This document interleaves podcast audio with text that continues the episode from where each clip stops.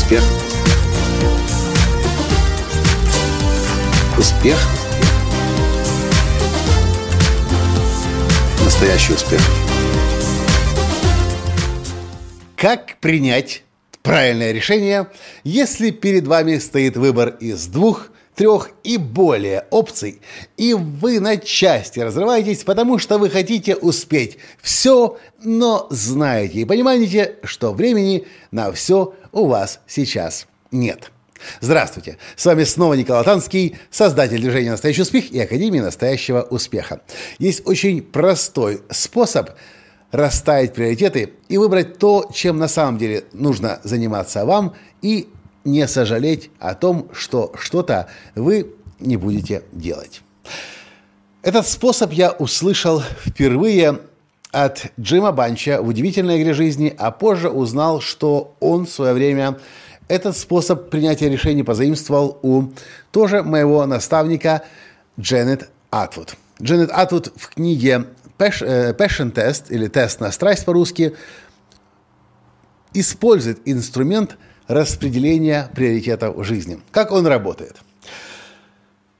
У вас есть список альтернатив того, что вам хотелось бы делать, того, чем вам хотелось бы заниматься – но вы не можете между ними разобраться, что из них более важное, менее важное. Например, в удивительной игре жизни мы в седьмой лекции «Жизнь в соответствии с ценностями» делаем расстановку ценностей.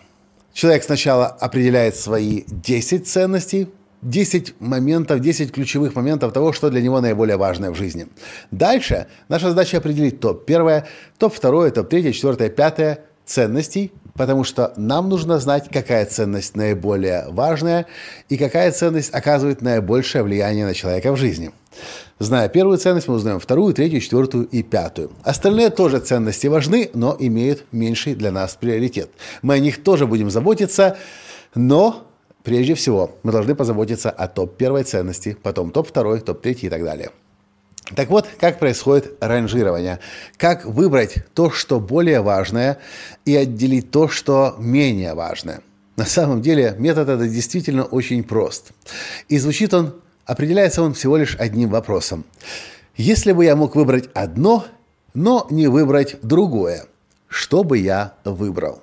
И вы на самом деле начинаете представлять, как будто бы вы действительно выбираете, делаете выбор на всю оставшуюся жизнь. У вас будет одно, но не будет другого. Например, семья или путешествие.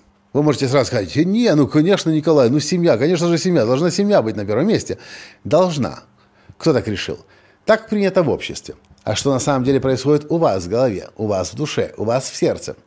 Для этого нужно задать вопрос.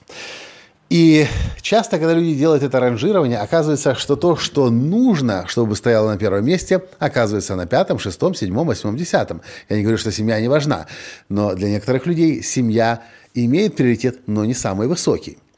Может быть, это самый один из радикальных примеров, но идею, надеюсь, вы понимаете. Например, вам предлагают работать в этой компании, в этом направлении себя раскрывать и реализовывать, или в этой компании, в этом направлении, или, может быть, даже в другой стране и вам нужно принять решение. Вам и та компания, и, та, и то направление, и та работа нравится, и это тоже. И вы, конечно же, не можете пойти сразу на две работы.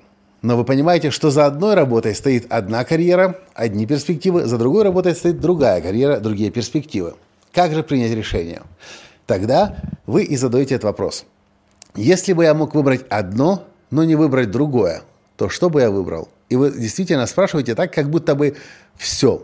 Вы идете в эту карьеру и о другой карьере навсегда забываете. Я еще не встречал ни одного человека, который бы на этот вопрос не смог бы найти сразу ответ.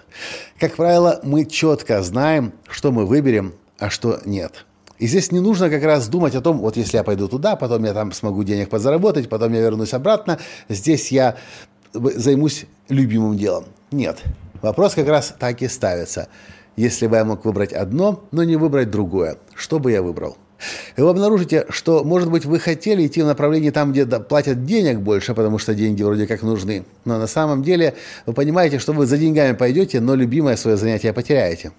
И этот вопрос может вам помочь определить. И, может быть, решите, вот оно, я должен заниматься любимым делом, даже если здесь еще пока денег нет, но это именно то, что я хочу. И я часто использую этот способ. Если бы ты мог выбрать одно, но не выбрать другое. При этом я хочу, чтобы вы понимали.